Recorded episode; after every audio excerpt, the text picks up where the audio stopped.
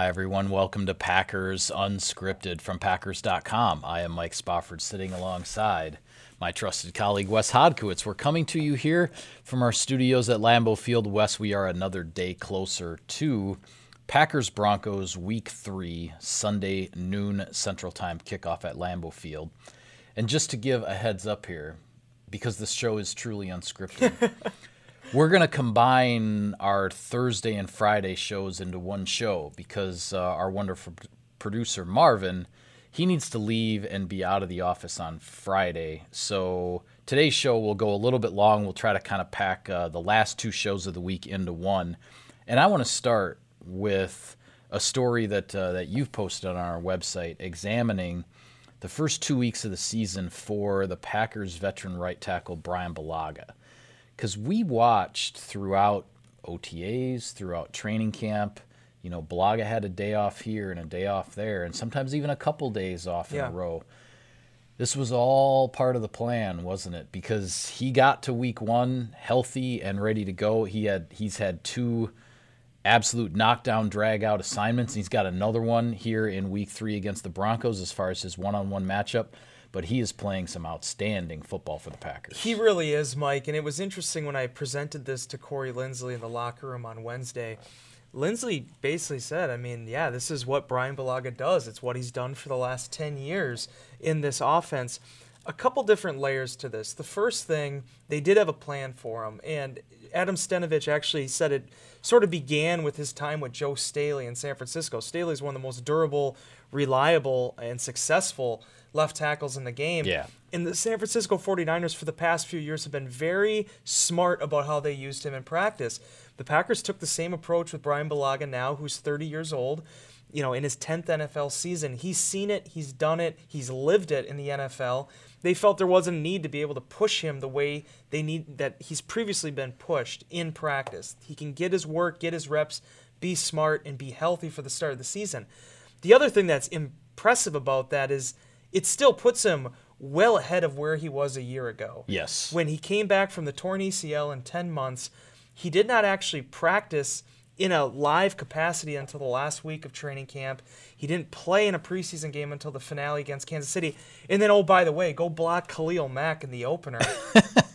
Seeing the difference in Bulaga this year, it's just incredible where he's at, being able to have a full off season with those reps. He even put it out there. He said he took more snaps that first week and a half of this year's training camp than he did all of last off season. with those practices with the Texans mixed Absolutely. in, J.J. Watt, Whitney Mercilus, and getting live reps against uh, opponents like that. And Whitney, Whitney Mercilus, mind you, I think was the reigning AFC Defensive Player of the Week. I mean, just the stretch that he's had, the competition that he's faced here early on, and the fact that he's doing what he's doing, a big feather in his cap. But to those who know him best, it's nothing out of the un- unusual. Yeah, I mean, I remember talking a lot last year, but just about how impressive it was that from when his ACL injury occurred in 2017, being late in the season, that then he was actually ready for the opener in 2018. It was a tremendous achievement, quite frankly.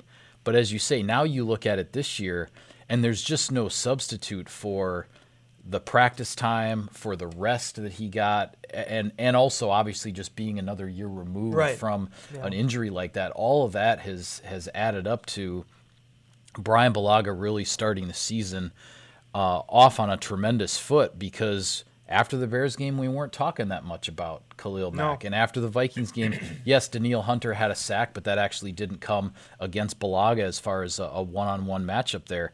And both of those guys have been all pro, either first team or second team over the last couple of years. And now He's got. Uh, I'm trying to remember now. Is he gonna be Von matched Miller. with Miller? Yeah, Yeah. he's gonna be. He's gonna be matched with Von Miller on Sunday. And from what we understand with the Broncos, they don't move their guys around No. quite so much. It's probably going to be 75 snaps or whatever the number is. Brian Bulaga against Von Miller. Okay, here we go. And uh, it's it's going to be a great matchup to watch on Sunday because these are these are two season pros who have done it, and uh, and both of them, quite frankly, are still very much on the top of their game. And it was interesting when I was talking to Linsley a little bit about this, and it's comments that Brian, or I should say David Bakhtiari, have echoed in the past about Bulaga as well. So much of his story and the way it's been formatted has been around the injuries and the ACL tears, and you know, and that sort of thing. you could actually see and sense because I didn't even ask Linsley about that, but you can see how much that bothers some of the people that are you know friends, Yeah. colleagues, teammates with Bulaga, because as Linsley said, I mean you got to understand what this guy is doing behind closed doors, what he is doing to put himself in the position that to make him the player that he's become today you're not going to find a harder working athlete in the Packers locker room and really, you know, at his position for the way that he approaches this thing. At the end of the day, and I wrote this and we talked about this a couple weeks ago and I wrote it in inbox, but I think history will be kind to Brian Bulaga's career. I don't think people fully appreciate what they've had with him over the last 10 years. Now, there's been some changes. You know, the AP now recognizes the right tackle position when it f- makes their AP teams. Pro Bowl's still the same. You know, it's mostly all left tackles. Right. But, you know, I think when you look at guys like Lane Johnson, when you look at guys like Brian Bulaga, it's showing you what how NFL offenses have adapted in the caliber of players that are manning that right tackle position now because of the Von Millers, Yeah. because of the Khalil Macks. This is going to be another big battle.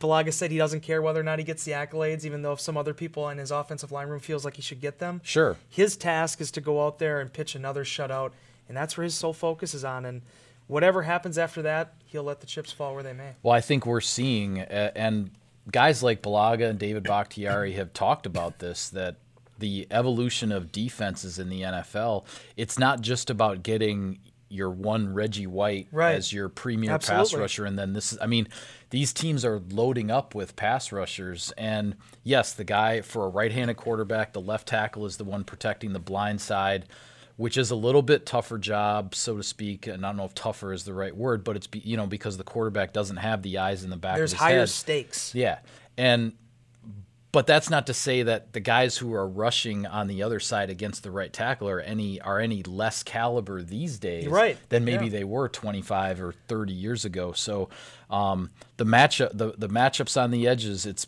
it's been they've been the matchups to watch through the first two games when you're talking Khalil Mack and Leonard Floyd and Everson Griffen and Danielle Hunter and now it's Von Miller and Bradley Chubb and now, I don't know if the Packers are going to necessarily have a, a three game gauntlet of pass rushers in a row quite like this later in the season, just the way this season has started. But it does seem that more often than not, you're not just talking about one edge rusher from Right. another team, you're talking about both of them. And that's how the Packers have built their defense now as well. It's funny you mentioned that too, because while they're not going to get a stretch of three like this again, they do have another stretch of Chicago and Minnesota in December. That's they're right. Back, to yes, handle. back back to back in, But in, in December. In regards to having Von Miller on the end of that, that's a Yeah. different type of problem. But it is coincidental how that schedule works out that you get Chicago and Minnesota in September and then Chicago and Minnesota in December. Be that as it may, uh, and and you talked about it when you when you mentioned the the right tackle position. Just ask Aaron Rodgers how important it is too. I mean, for him in this offense, and even in Mike McCarthy's scheme, the the offensive lineman, this is a tough task for them, and enabling him Yeah. to have the time in which he wants to work, uh, and giving him a clean pocket to, you know, be able to execute the plays under. Bulaga has seen it for the last ten years, and we talk, you know, so fervently, uh, you know, about you know Chad Clifton and, and Mark Tauscher and a lot of these great offensive linemen that the Packers have had over the years. I really do believe when it's all said and done, you got to put Brian Bulaga in that conversation too, because this is a when you use a first round draft pick on the tackle position, you want a decade from that player. You want to be able to plug that guy in and not worry about it Yeah. again. And you know, with a few little bumps in the road, uh, mostly on the injury side of things, Bulaga has given that to Green Bay. Well, and I still remember Bulaga being, I still believe he's the youngest player ever to start in a Super Bowl. He Yeah, was barely over 21 21, years. years. old as a rookie. And he got matched up with James Harrison on a fair number of snaps uh, as a rookie in the Super Bowl, and yet uh, nobody was talking about James Harrison after that Super Bowl. So I mean, he the, the guy's been doing it, and yes, there have been some bumps in the road with the injuries and whatnot, but regardless of the the accolades and some of that is just circumstance, as you mentioned, with how the voting and things like that go. This guy's been doing it since he came into the league. And very quietly, Mike, I mean, the guy started 97 of 101 regular season games with the Green Bay Packers. I mean, that is a heck of a career. And as he said, I mean, he has no plans on stopping. He, he sees himself with a bright future here in Green Bay and a lot of more football games to play this season to continue to live up to that type of playing potential. Yeah, well, as the Packers get ready for the Broncos here on Sunday, been a little bit of an adjustment to the practice schedule, and the Packers are not alone here. The fact is, Matt LaFleur and his staff, they're looking ahead to the fact that there's a short week next week with the Philadelphia Eagles coming in on Thursday night. And we saw on Wednesday both the Packers and the Eagles essentially canceled or adjusted their normal Wednesday practice to go to a walkthrough to save a little bit on the players' bodies and whatnot in that uh, sort of with that lens looking ahead to knowing that that next week is a short week trying to plan ahead from a physical recovery standpoint now. It's, Well- it's an interesting approach because not not all teams have done this with Thursday night games over the years. I think it's a great approach. I thought it was very interesting that both Green Bay and Philadelphia both took the same tact without, you know, presumably co- conversating about it. because here's the thing, Mike. I mean, you go into this next week. Once that game gets played on Sunday afternoon, you're already into the regen mode. You're already having to get ready for practice on Tuesday and a little bit on Wednesday. And then, hey, by the way, Thursday night you're playing football again. Yeah. So it you, comes it comes fast. Next week is going to be a short, fast week. if you look at an eight day schedule, yeah, your biggest shot to be able to take a little bit off of players is going to be that Wednesday. We're shooting this before practice on Thursday. Conceivably, players will be in pads. They won't be in pads next week. So, I mean, just kind of figuring out those pieces. Yeah. I, I think it really shows, you know, Matt LaFleur, what they've thought about this, how they've wanted to approach this thing, and making sure that, okay, if you have some bumps and bruises coming out of that Minnesota game, you give the guys an extra 24 hours. You do the mental stuff. They called it a mental day Yeah. out on.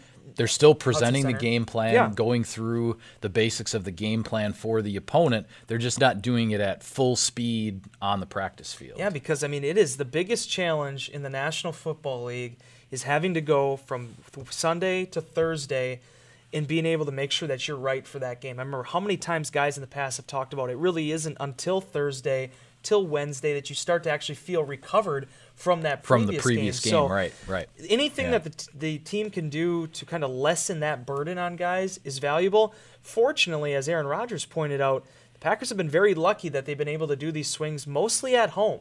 So you're going to play against Denver. You're going to be able to. You don't have to travel. You sleep in your own bed. You're going to have that same uh, opportunity going into the game. So there is that advantage because Mike, the reality is by S- September 26th, if you can get through these next seven days, the Packers are in a real good position to be able to be, you know, three and one, four and zero, somewhere in that realm, to kind of leapfrog yourself into that second quarter of the season. Yeah, exactly. Well, speaking of which, leapfrogging, let's start our Friday show right now. Sure. How about that? Okay, so keys to victory. That's how we always end the week. It's Packers Broncos, an uncommon opponent. The Broncos have not played at Lambeau Field since 2011, if I have that Yep, correct. that's yeah, right. yeah, 2011 was the last time the Broncos were here in the regular season. So, what stands out to you as the key whether you want to talk offensive or defensive side of the ball, what do the Packers need to do to win this game? You and I discussed this week a lot of different scenarios, Mike, uh, with the Packers, and especially how Denver's playing right now. Joe Flacco's off to a slow start. Uh, we talked about, you know, Lindsay off to a slow start in his second season. Certainly Miller, Chubb, no sacks at this point.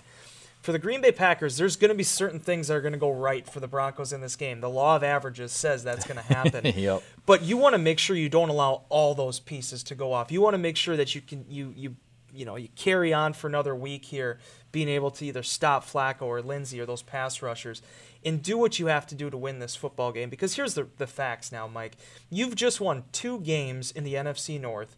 You are out front in the division. You'd look at those NFL power rankings. Suddenly, the Packers, who were sort of left for dead by some people going into the season, now they're back in the driver's seat. Right. You're taking on a Denver Broncos team that's 0 2 at this point. They've had some bad luck go their way, but it's still an 0 2 football team.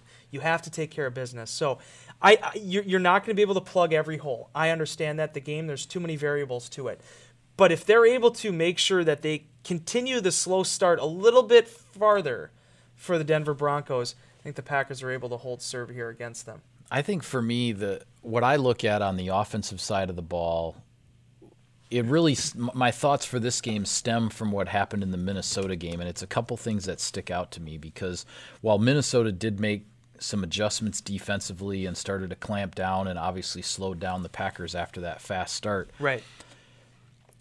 There were two things that I there were two areas that I felt the Packers still should have been able to control better and not let Minnesota necessarily get the momentum and get back into the game. And what I'm talking about is protecting the ball because I thought Allison's fumble and then the fumbled snap in the second half were the the fumbled shotgun snap. Those were both huge turnovers in the game right. that that really kind of gave Minnesota life. And then the other thing was the short yardage stuff because Matt yeah. LaFleur had talked about, you know, hey, let's stay in third and manageable. Let's not be in these third and long situations. Well, sometimes you are going to get third and long situations. It happens. You're not going to play four quarters of football and not have a holding penalty or a sack or something that's going to put you in a bad spot. But the Packers had their share of short yardage opportunities against the Vikings, and they didn't convert them. Right. And this Broncos defense is not off to a very good start early in the year as far as stopping the run and the way the Packers ran the ball last week against Minnesota, I think Aaron Jones and Jamaal Williams are going to be able to churn out the yards that the Packers need on first and second down. But if the Packers get in third and one or third and two, they've got to convert those short yardage situations. They can't let those opportunities get away because you're going to run into some third and tens and third right. and twelves where the Bradley Chubbs and Von Millers of the world are going to affect the game at some point. And this is where everything comes back together with the no takeaways, the no sacks for Denver's defense. They've been, you know, fairly stingy giving up yards. Yeah. But their third down percentage is not what they're looking for right now. I mean, they have three of 25 opponents are 13, excuse me, of 25 opponents are wow. on third downs right now, and it's an even mesh. 15 of those first downs off the rush, 18 off the pass, four due to penalties. So I think that that's a huge opportunity for the Packers going into this game because when you look at Vic Fangio's defense, you think of pressure, you think of takeaways, yep. and you think of stout third down play. Think of how many nightmares that he gave the Packers when he was in San Francisco, in Chicago, through those three things. So no doubt, no doubt. I, I, just, I really, when you look at whether it is, you have to win on first and second down. That's what makes your life easier.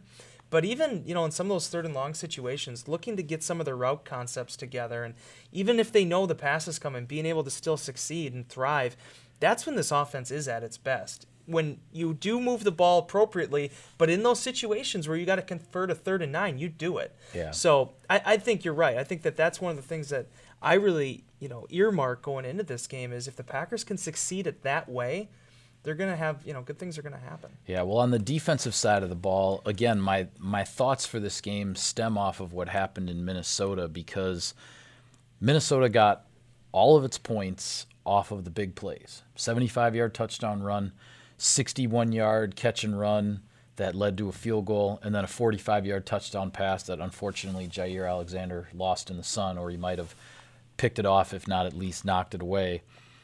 But through two games, and two games is not a huge sample size, but through two games, I think the evidence is there that if if this Packers defense is making teams put together a methodical drive down the field that takes eight or nine sure. or ten or eleven yeah. play, if they're going to make them take that many snaps in order to score, this defense has a really good chance to get the stop. I mean that that's what we've that's what we've seen so far. I actually looked. I think all of the the scoring drives through the first two weeks for the opponent have been six plays or less. Right. And it's because of a chunk play, you know, of a, of, of a big play, particularly against the Vikings.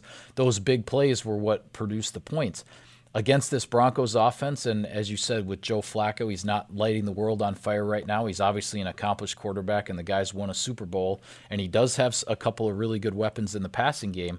But I think if the if the Packers don't allow the big play, then I like their chances of of getting stops or at least forcing field goals and and not letting a team into the end zone too often here. So that that is the blueprint. I mean, that's what they have to do in this game because you also can't get down on yourself. Joe Flacco's completing passes at almost 70% so far.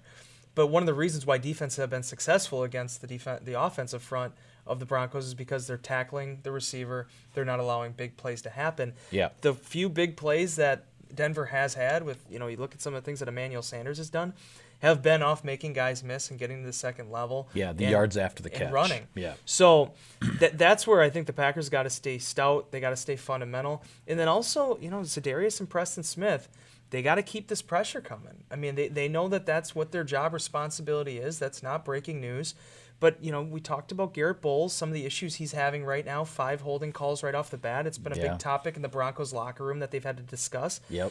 You know, five sacks allowed so far on Flacco. You want to keep it, you know, keep that coming because if you get that pressure in Flacco's face, we know what the type of quarterback he is. He likes to be in the pocket, he likes to be comfortable, he likes to step into those big throws.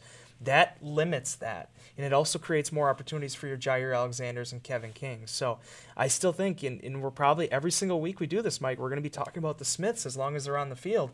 But they really Yeah, are a no big question. catalyst to this defense accomplishing what it wants to accomplish. Yeah, no question about it. Well, looking ahead to the rest of week three in the NFL, I want to get your thoughts on a game here that I don't think is necessarily going to attract a lot of national attention, so to speak. But for Packers fans, I think it's one to keep an eye on. And I'm talking about Detroit Yeah. going on the road this week to play Philadelphia. Obviously, Detroit being a division opponent, uh, they are the Lions are one zero and one after a home victory over the the Los Angeles Chargers last week that a lot of people, including me, didn't think they were going to win. But the Lions here with an opportunity to stay undefeated, I guess, if you Yeah. want to put it that way. Right. And the Philadelphia Eagles being the team that the Packers are going to play on the short week on Thursday night. The Eagles are coming off of a tough road loss at Atlanta in prime time when they had a chance to win that game and get to 2 and 0. Instead, they are 1 and 1. They had a really impressive week 1 comeback against Washington, one of their rivals from the NFC East. But then when they had a chance to come back against the Falcons, a couple of miscues, a couple of plays got away from them, and uh, the Eagles are one and one with uh, with a big home game here. And the Eagles are a hurting unit right now, Mike. If you watched that game from a week ago, I mean, they they were banged up. They with their injury report, like the Packers, they estimated it because they did not actually practice. Corey Clement, uh, Dallas Goedert, uh, DeSean Jackson, Alshon Jeffery, Tim Jurgen. I mean, uh, there are so many guys that would not have practiced for them. In addition to the fact that you know you also had the quarterback Carson Wentz leaving temporarily. So Yeah. who's going to be healthy for this game on Sunday, and then by proxy, who's going to be available on Thursday night? That's going to be a big thing for the Packers.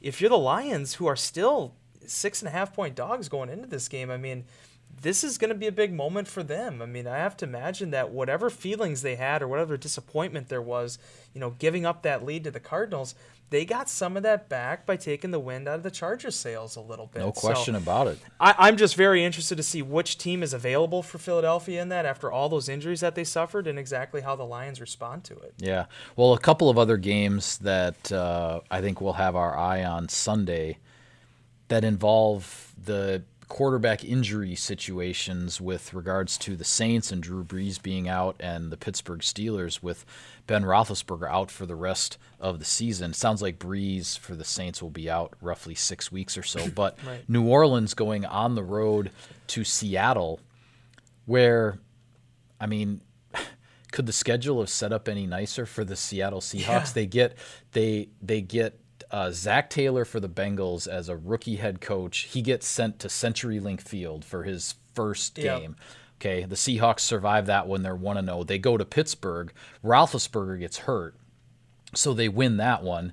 Now they're 2 0 coming back home for what looked like a huge game against the New Right. Orleans Saints when you originally look at the schedule. And now Drew Brees is out. So the Seahawks have a huge opportunity to get to 3 and 0 while the Saints Sean Payton is talking about using potentially two quarterbacks, Teddy Bridgewater, Taysom Hill. He's not announcing who the starter is going to be or anything about his his uh, specific plans. This is a really interesting one. It is really interesting. I mean, Teddy Bridgewater will be the starter. I mean, it's just he's one of the highest paid, if not the highest paid backup quarterback in the league. They are incredibly high on him. I still imagine he's going to be the guy. But Taysom Hill is a great accessory piece to what they can do offensively as a receiver, as a tight end, as a re- everything you can use him as, and at times a quarterback. So I bet you're going to see both of those guys, but for Bridgewater, this is such an important time, Mike, because this is a guy that had to get his career back on track. The the Saints bring him in, and now he actually has a chance to prove here in this next month and a half that he's still a starting quarterback in this league, and he can be a franchise quarterback for somebody, maybe even the Saints someday. So uh, it's a great opportunity. The downside of it for him, while the Seattle defense isn't maybe as locked down as it used to be, you're still playing in CenturyLink and you're still playing That is, against that is that a, front. that is a tough place to play, man. You got Bobby Wagner, you know, Kam Chancellor, all those guys are going to be gunning for you, but you know, it's uh, it's going to be a good one to watch as well. Yeah. Well, with regards to the Pittsburgh Steelers, they've lost Ben Roethlisberger for the season. The re- other reason I bring them up this week is because they are on the road at San Francisco to face a 49ers team that is 2 and 0 with an opportunity to go to 3 and 0 and this is a 49ers team the Packers are going to visit later this Yeah. season. The 49ers are with Jimmy Garoppolo uh, the second year uh, with Kyle Shanahan as the head coach, this is a franchise that looks like maybe they're starting to put things together the way they want it to look. We've talked a lot about Shanahan and LaFleur and McVay and all these guys, but I just I have so much respect for Kyle Shanahan. I mean, you look at their roster, you look at that offensive roster. You know, certainly you have George Kittle who opened a lot of eyes last year, but there's not a lot of like household names. And yet he's still with his scheme, with what they want to do effectively on offense, they they hit all the notes to a T. In Garoppolo, now that he's healthy again, you know, there's going to be some take, you know, turnovers here and there. He looks like he's going to be that type of quarterback that might end up with like 10, 12, 15 picks a year. Yeah. But he can throw it, man, and he isn't afraid to. So, seeing how they match up now against a Pittsburgh team that while they did, you know, make this trade for Minkah Fitzpatrick for a first round pick, I mean, there's a lot of questions there with Mason Rudolph now as their quarterback. That is going to be a big one to follow. Yeah. One other game I want to get your thoughts on quickly has nothing to do with the Packers because it's two AFC teams Yeah. and the Packers uh, aren't necessarily involved here, but the 2 0 Baltimore Ravens, the 2 0 Kansas City Chiefs, Lamar Jackson, Patrick Mahomes. Really, really interesting matchup here. What do you think? Real interesting matchup and two teams that do it completely different. I mean, Patrick Mahomes is going to throw for 5,000 yards again this year. Lamar Miller has proven he can throw, but their ground game is to be feared. Kansas City, the one question mark they had coming off of last season was their defense. They are going to be stressed in this game Yep. against Mark Ingram and all those weapons that they have on the ground.